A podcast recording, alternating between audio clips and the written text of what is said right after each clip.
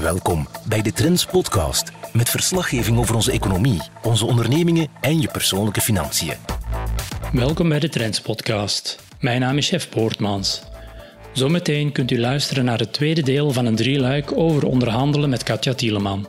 Maar eerst een korte oproep om de podcast te delen via social media of om een recensie achter te laten op uw favoriete podcastplatform. In dit tweede deel van het gesprek met Vlerik-professor Katja Tieleman vertelt ze over de twee laatste sleutels die ons helpen om slimmer te onderhandelen.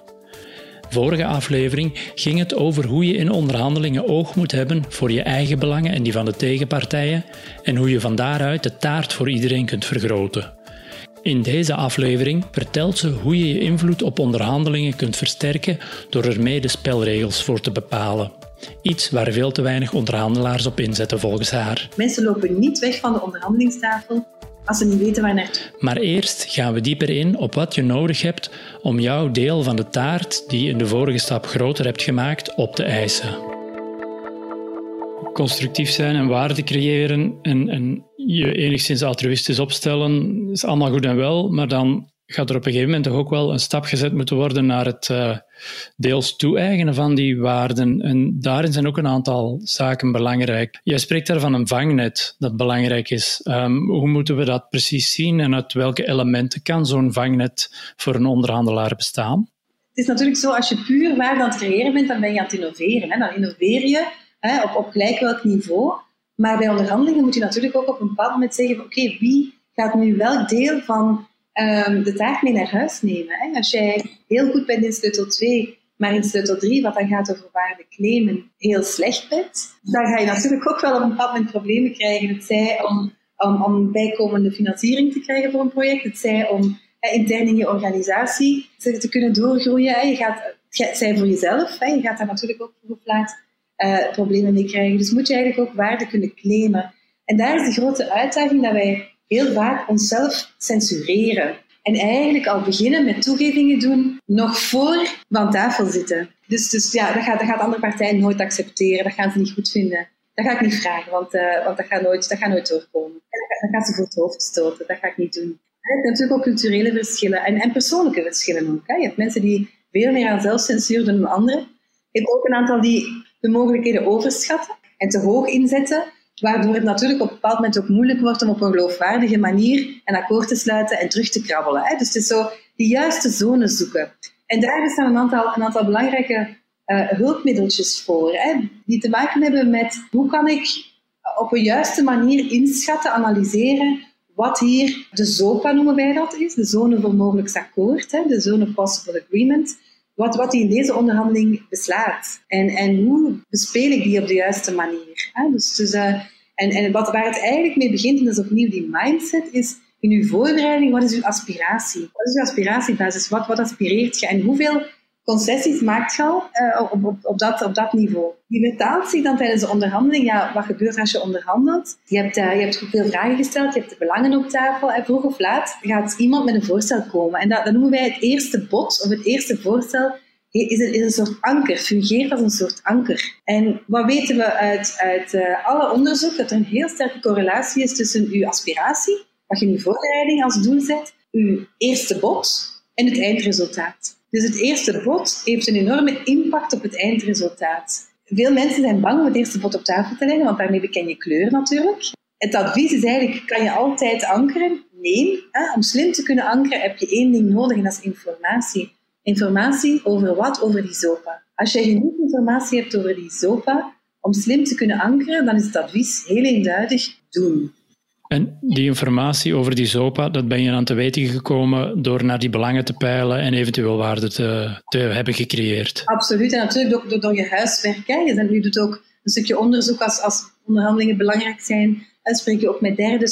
Maar, maar de, de persoonlijke dimensie, van de persoon die akkoord moet gaan, die tegenover jou zit, dat is sleutel 1. En nu, behalve die zone van mogelijke overeenkomst, SOPA of SOMA, eh, spreken jullie ook van een, een BASO, dat is het beste alternatief zonder overeenkomst. En, en dat heeft ook zijn rol te spelen voor iedereen um, en, en fungeert ook uh, een beetje als vangnet. Um, hoe, hoe moeten we daar precies naar kijken en wat is daar de rol van in een onderhandeling van die BASO? Eén, belangrijke beslissing is natuurlijk waar begin ik. Dat is die aspiratiebasis, dat anker. Maar een andere is waar eindig ik. En wat je heel vaak ziet, is dat één keer je geïnvesteerd hebt in een onderhandeling, dat je blijft doorgaan. Dat je ten allen prijzen, kost wat kost, een akkoord wil bereiken. Dat, dat er een stukje ego mee gemoeid geraakt. Hè? Dat, dat het een, een kwestie wordt van, ik kan hier niet meer opgeven.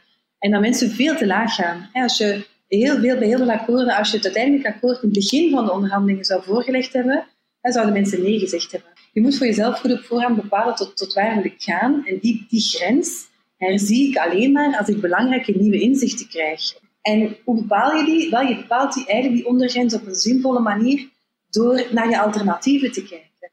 Wat zijn alternatieve oplossingen voor jouw doel? Hè? Voor de reden hè, waarom je aan de tafel zit.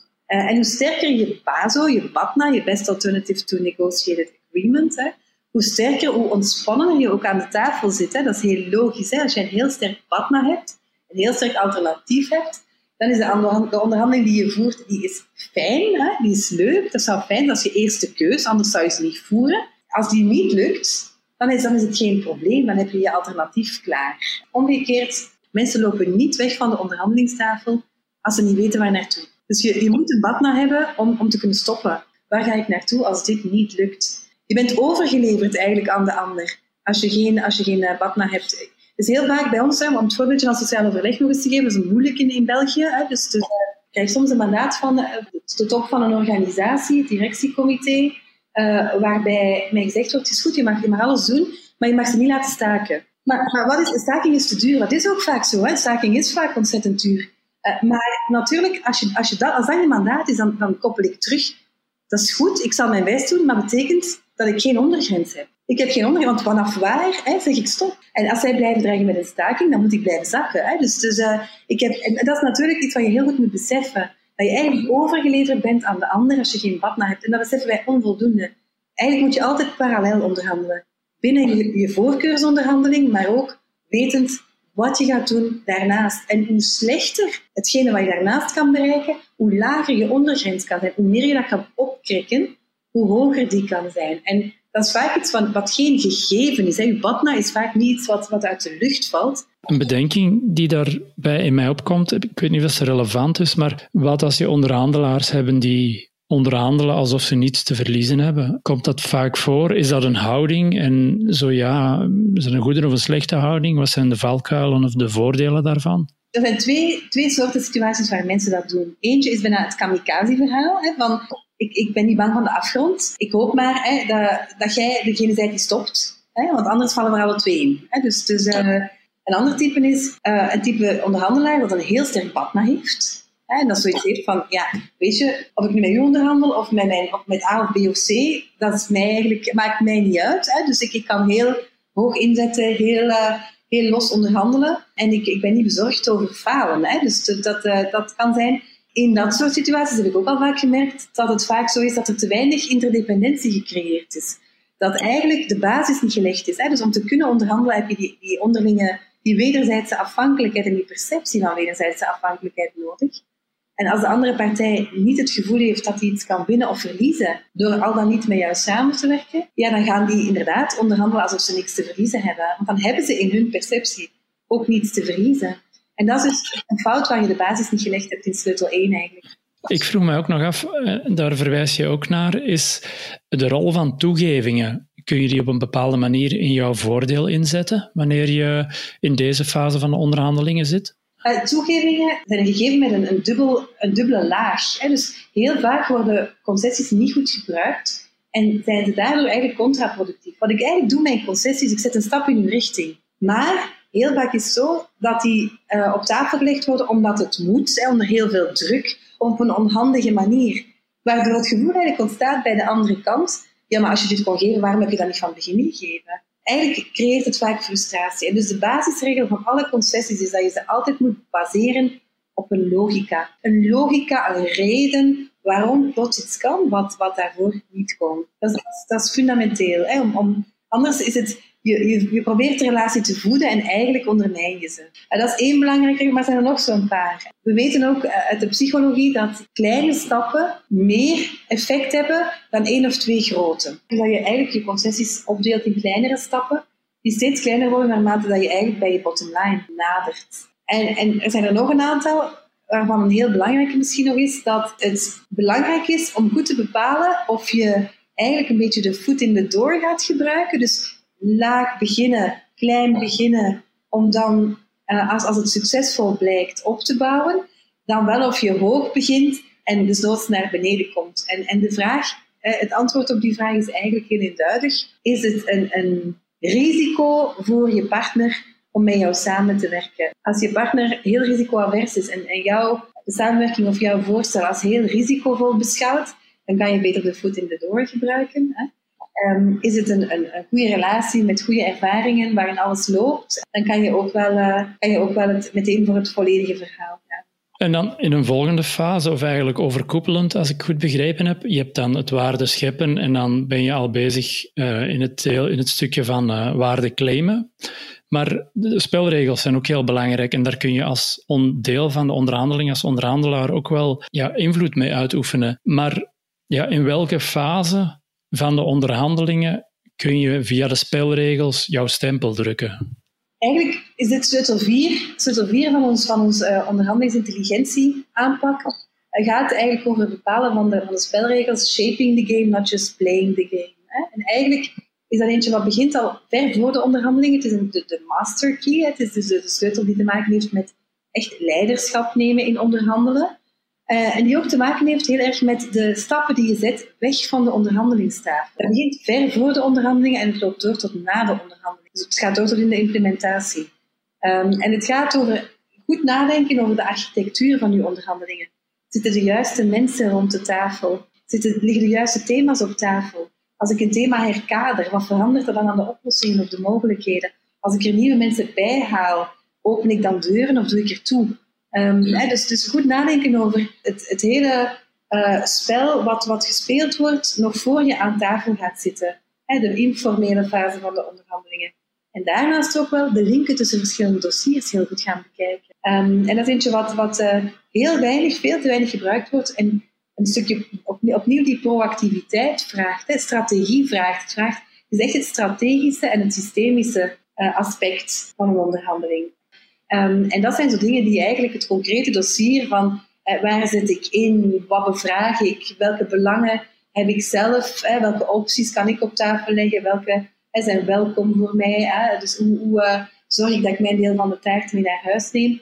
Eigenlijk overstijgt dit verhaal dat dossier, dat ene dossier. En bepaalt ook mee hoe goed je gaat kunnen onderhandelen in dat, in dat specifieke dossier. Ja, en hoe, want als, als je spelregels hoort, dan, dan denk ik toch vaak aan ja, letterlijk regeltjes en dergelijke, maar jij hebt het ook meer over het op een zachtere manier beïnvloeden dan van hoe de onderhandelingen lopen, wie erbij betrokken is en uh, het opendoen van nieuwe deuren en dergelijke. Het is niet echt het harde, in steen gebeitelde regels waarmee we zullen de gesprekken voeren en niet verder dan dat. Dat is een tweede dimensie van, van sleutel 4 voor mij. Dus sleutel uh, 4 gaat, begint bij het spel mee vormgeven. En daar inderdaad in beïnvloeden. De, dus de drijvende kracht qua mindset, qua skills is ook empowerment, self-empowerment. Ben je iemand die heel sterk zegt van ja, ik kan dat niet beïnvloeden, ik, ik heb daar geen zeggenschap over, dat ligt bij het management. Of ben je iemand die zegt, waar zijn voor mij mogelijkheden om hier een verschil te maken? Hè? Dus dat is de drijvende kracht daarachter. Maar dat heeft ook een vertaalslag of een, een, een implicatie aan de tafel. Aan de tafel kan je ook uh, heel zinvolle afspraken maken over hoe een onderhandeling gaat lopen. Voorbeeld is, als je echt de sleutels goed wilt gebruiken, is dat heel moeilijk om in één en dezelfde meeting van sleutel 1 tot sleutel 4 te geraken. laat staan hè, dat, je, dat je kan tot een akkoord komen, omdat je natuurlijk, als je het goed doet, gaat er, gaan er nieuwe mogelijkheden en opties op tafel liggen die je nog niet had voorbereid. Dan is het goed om, om na sleutel 1 en 2 ergens een, pauze te organiseren, een moment waarop dingen afgecheckt kunnen worden. Het zij uitgezocht, hè, feitelijk, het zij, uh, het zij met, met uh, constituents, dus mensen die achterban het zij leidinggevend, het zij de achterban van partijen kunnen worden afgecheckt. En dus dat, helpt heel goed om het proces zo te faciliteren uh, dat je daar ruimte voor laat. Zelfs nadenken over hoe je mensen rond de tafel zet. Hè? Dus, dus uh, um, ik kan niks destructiever doen dan elke partij aan de andere kant van de tafel zetten en ze tegenover elkaar zetten. Hè? Dat, is, dat een uitnodiging, uitnodiging voor, voor polair denken. Hè? Er zijn heel veel heel mooie voorbeelden van, van onze regeringsonderhandelingen die vaak heel lang geduurd hebben er zijn heel mooie studies intussen verschenen waarbij blijkt dat de enige momenten waarop er soms doorbraken of een schijn van doorbraak was, waren eigenlijk momenten waarop tijdens de lunch de partijen door elkaar heen liepen en dus niet meer elk aan een kant van de tafel zaten. En waarom is dat zo? Omdat je om ideeën te kunnen aftoetsen, zonder er meteen die commitment aan te geven, heb je een informele ruimte nodig. En die kan het best gefaciliteerd worden om vertrouwen te creëren door niet tegenover elkaar te zitten. Om samen het probleem te bekijken, letterlijk. Gefocust samen op, op de uitdaging en niet hè, tegenover elkaar, maar samen op die uitdaging. Dat, is, dat maakt een verschil in gewoon heel primair de, de non-verbale communicatie die, die, altijd stroomt tussen mensen. Tot zover deel 2 van 3 van het gesprek met Katja Tieleman. In de volgende en laatste aflevering legt ze uit hoe bedrijven slimmer kunnen onderhandelen. Al wat we tot hiertoe besproken hebben geldt immers ook voor ondernemingen. Alleen zetten die nog veel te weinig in op onderhandelingsintelligentie en dat heeft nefaste gevolgen voor hun winstcijfers, zo blijkt. Zoals altijd, aarzel niet om de podcast te delen of om ons te laten weten wat u ervan vindt. U luisterde naar de Trends Podcast met een update over onze economie, onze ondernemingen en je persoonlijke financiën. Deze podcast kan je beluisteren op trends.be-podcast via Spotify en iTunes.